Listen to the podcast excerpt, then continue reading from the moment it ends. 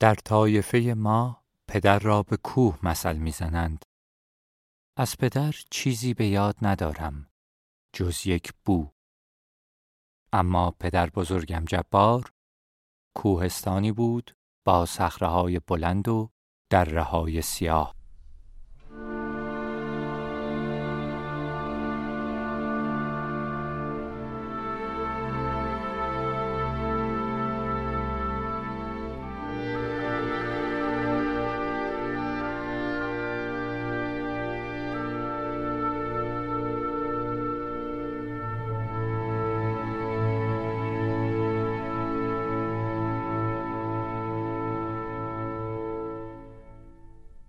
سلام دوستان من مهراد بزگر هستم. به پادکست داستانی من خوش اومدید. شما به اپیزود 21 از رمان پادکستی متوری گوش می‌کنید.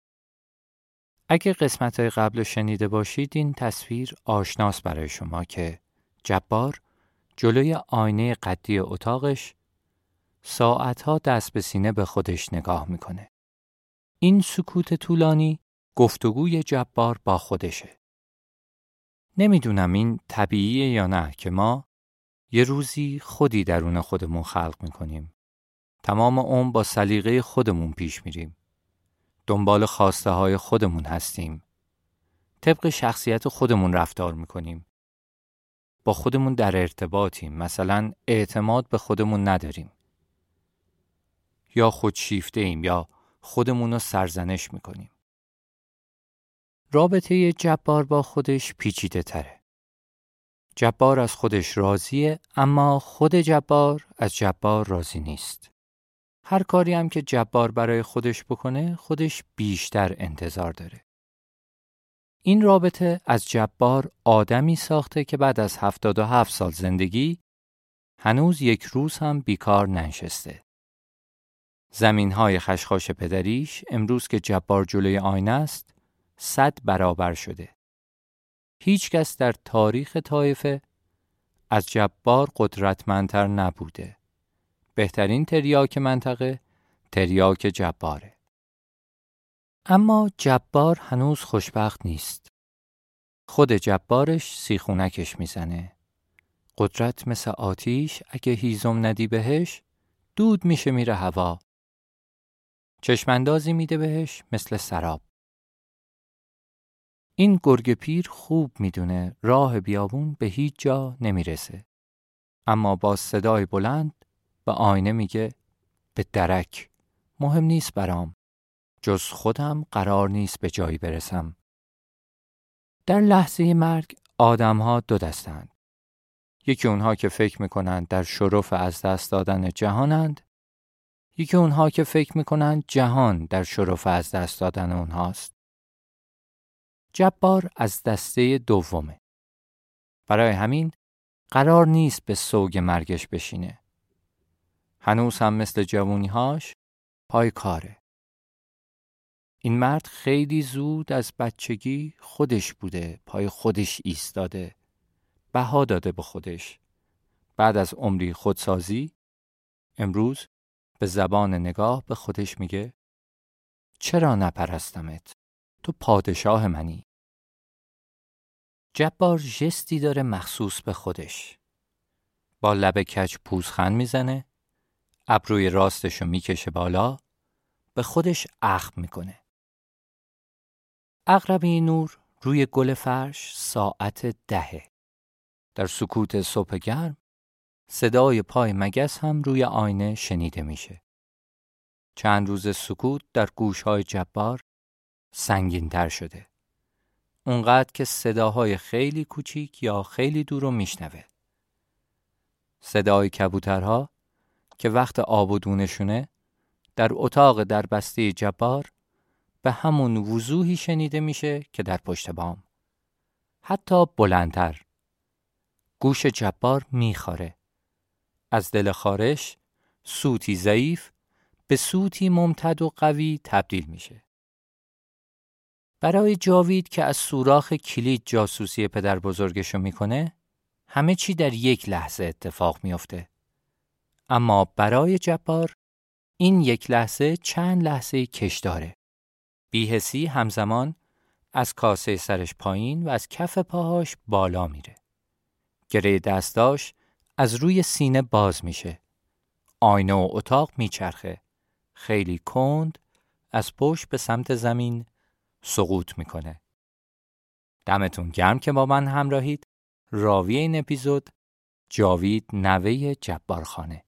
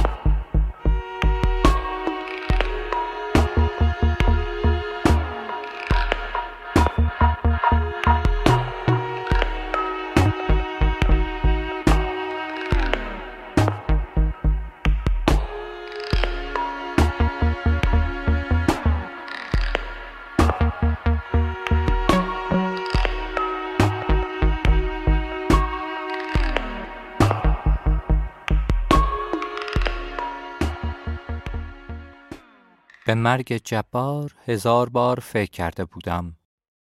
مرگ او مرگ من بود. چون پدر بزرگ مثل یک روستایی قناعت پیشه قرار نبود روی گلیم پارهی بمیرد. از هرات تا شوراب جبار بزرگترین زمیندار خشخاش بود. شیشه دل این پیرمرد پر از خونهایی بود که صاحبهاش سالیان دراز آتش زیر خاکستر بودند. بدتر که او پادشاهی بود بیوارس. دایهام جلال و جلیل خلق گوه پدر را تاب نیاورده سالها بود رفته بودند. اگر خبرش میپیچید که جبار مرده است ظلم دیده ها تو سری خورده ها ریز و درشت امارت آجوری را تسخیر می کردند. این امارت بزرگ که در شوراب تکی بود از بهشت شب مرگ جبار جهنمی می‌شد که من زنده در آن میسوختم. این حقیقتی بود ترسناک اما من مرگ جبار را گذاشته بودم جایی دور که ترسش یک نقطه کوچک باشد. جبار جلوی چشمم مرد. آن ترس دور وقتی نزدیک شد هیبتی داشت که لمسم کرد. نمی توانستم نفس بکشم. اما کمی بعد در لایه های عمیقتر از ترس خونم از شادی زهرالود شد. این گوش تلخ غیر از خود کسی را نمی شناخت. مثل پش آدم می کشت. به دختر خودش هم رحم نکرده بود. پدرم را هم کشته بود. به جهنم که مرده بود. حکیم باشی قبل از نماز ظهر برای خیرپیش به محضر جبار خان رسید. ساعتی بود که هر روز بعد از سرکشی های صبح جبار قبل از نهار در ایوان قلیان می کشید. سلام حکیم باشی بی علیک ماند. از لای در سرک کشید. چسبیده بودم به دیوار. جبار افتاده بود روی قالی. حکیم باشی زود نشست روی سینه جبار. با پشت دست محکم به راست زد و با کف دست به چپ. از آن سیلی های آبدار. به من می گفت به جای گریه کردن بیا با لگت بزن پشت پاش.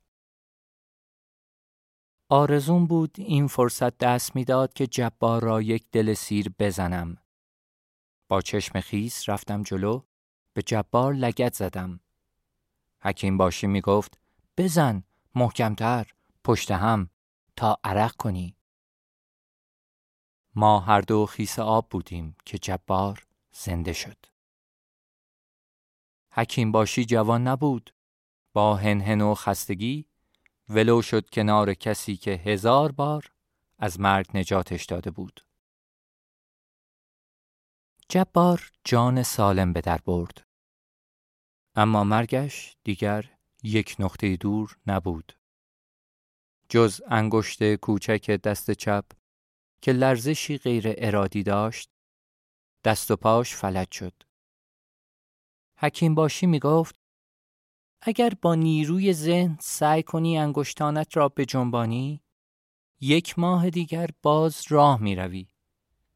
فکر کن دست نانوایی خمیر ورز می دهی یا پای عقاب خرگوش برمیداری. پاهای جبار مثل مرده ها سفید بود. فقط از گردن می توانست به چپ و راست نگاه کند، حرف بزند، ببلعد. صداش از قبل رساتر بود که حکیم باشی می گفت علتش سنگینی گوش هاست. در اتاق محرمانه به من گفته بود پدر بزرگ رفتنی است. یک شب جبار به حکیم باشی گفته بود نگران شنواییش نباشد. صدای جیرجیرک ها را می شنود. وسیعت کرده بود بعد از مرگ هیچ از اموالش به پسرهاش نرسد. با خبر بود پسرهاش هروئین قاچاق می کنند. می گفت سگهای بیابان بخورند بهتر است. شب کویر ساکت بود. جیرجیرکی نمی‌خواند. فرمول تازه با اروپایی ها رسیده بود هرات.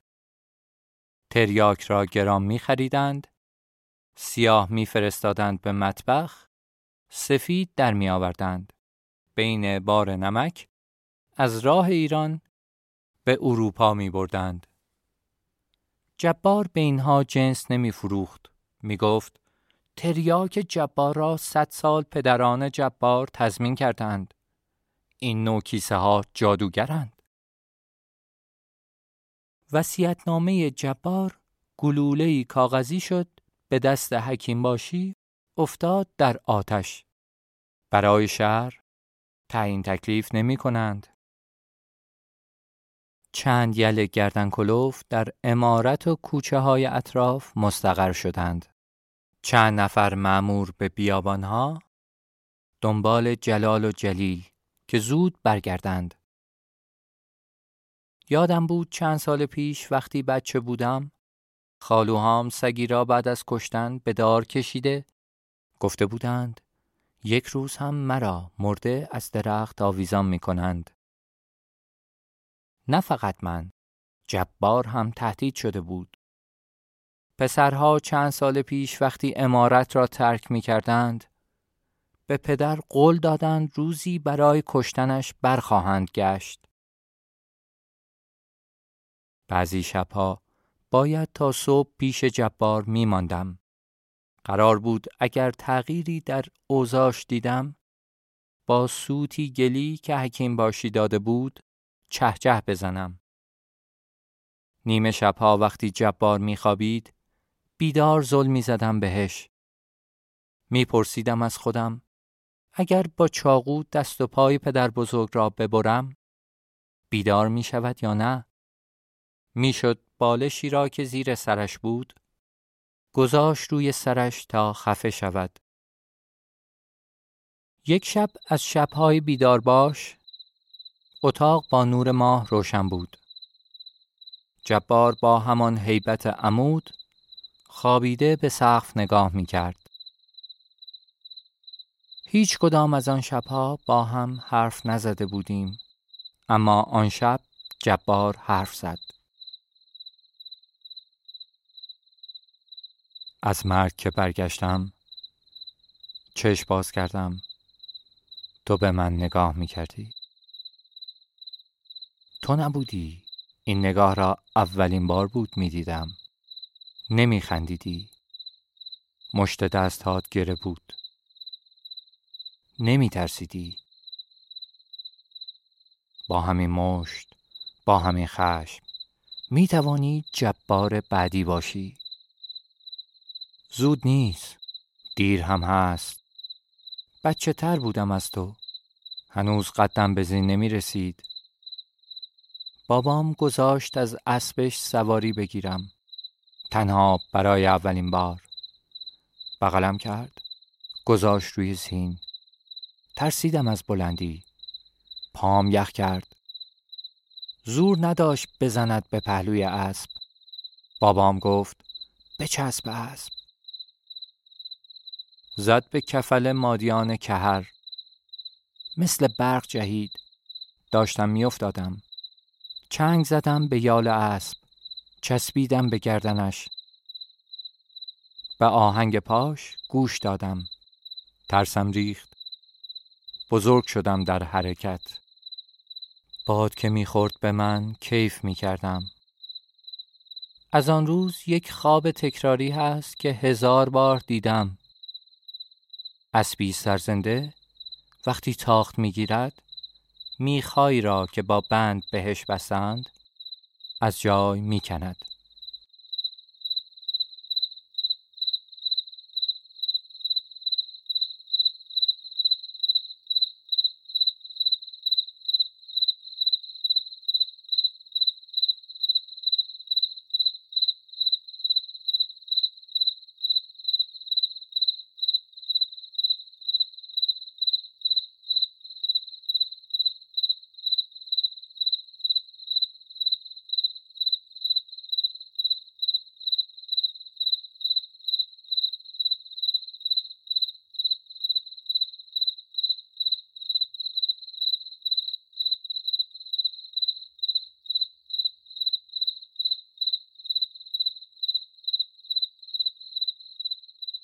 ظاهرخان بزرگ عشیره بود طایفه او با چند گله دام و شتر کوچ می کردند.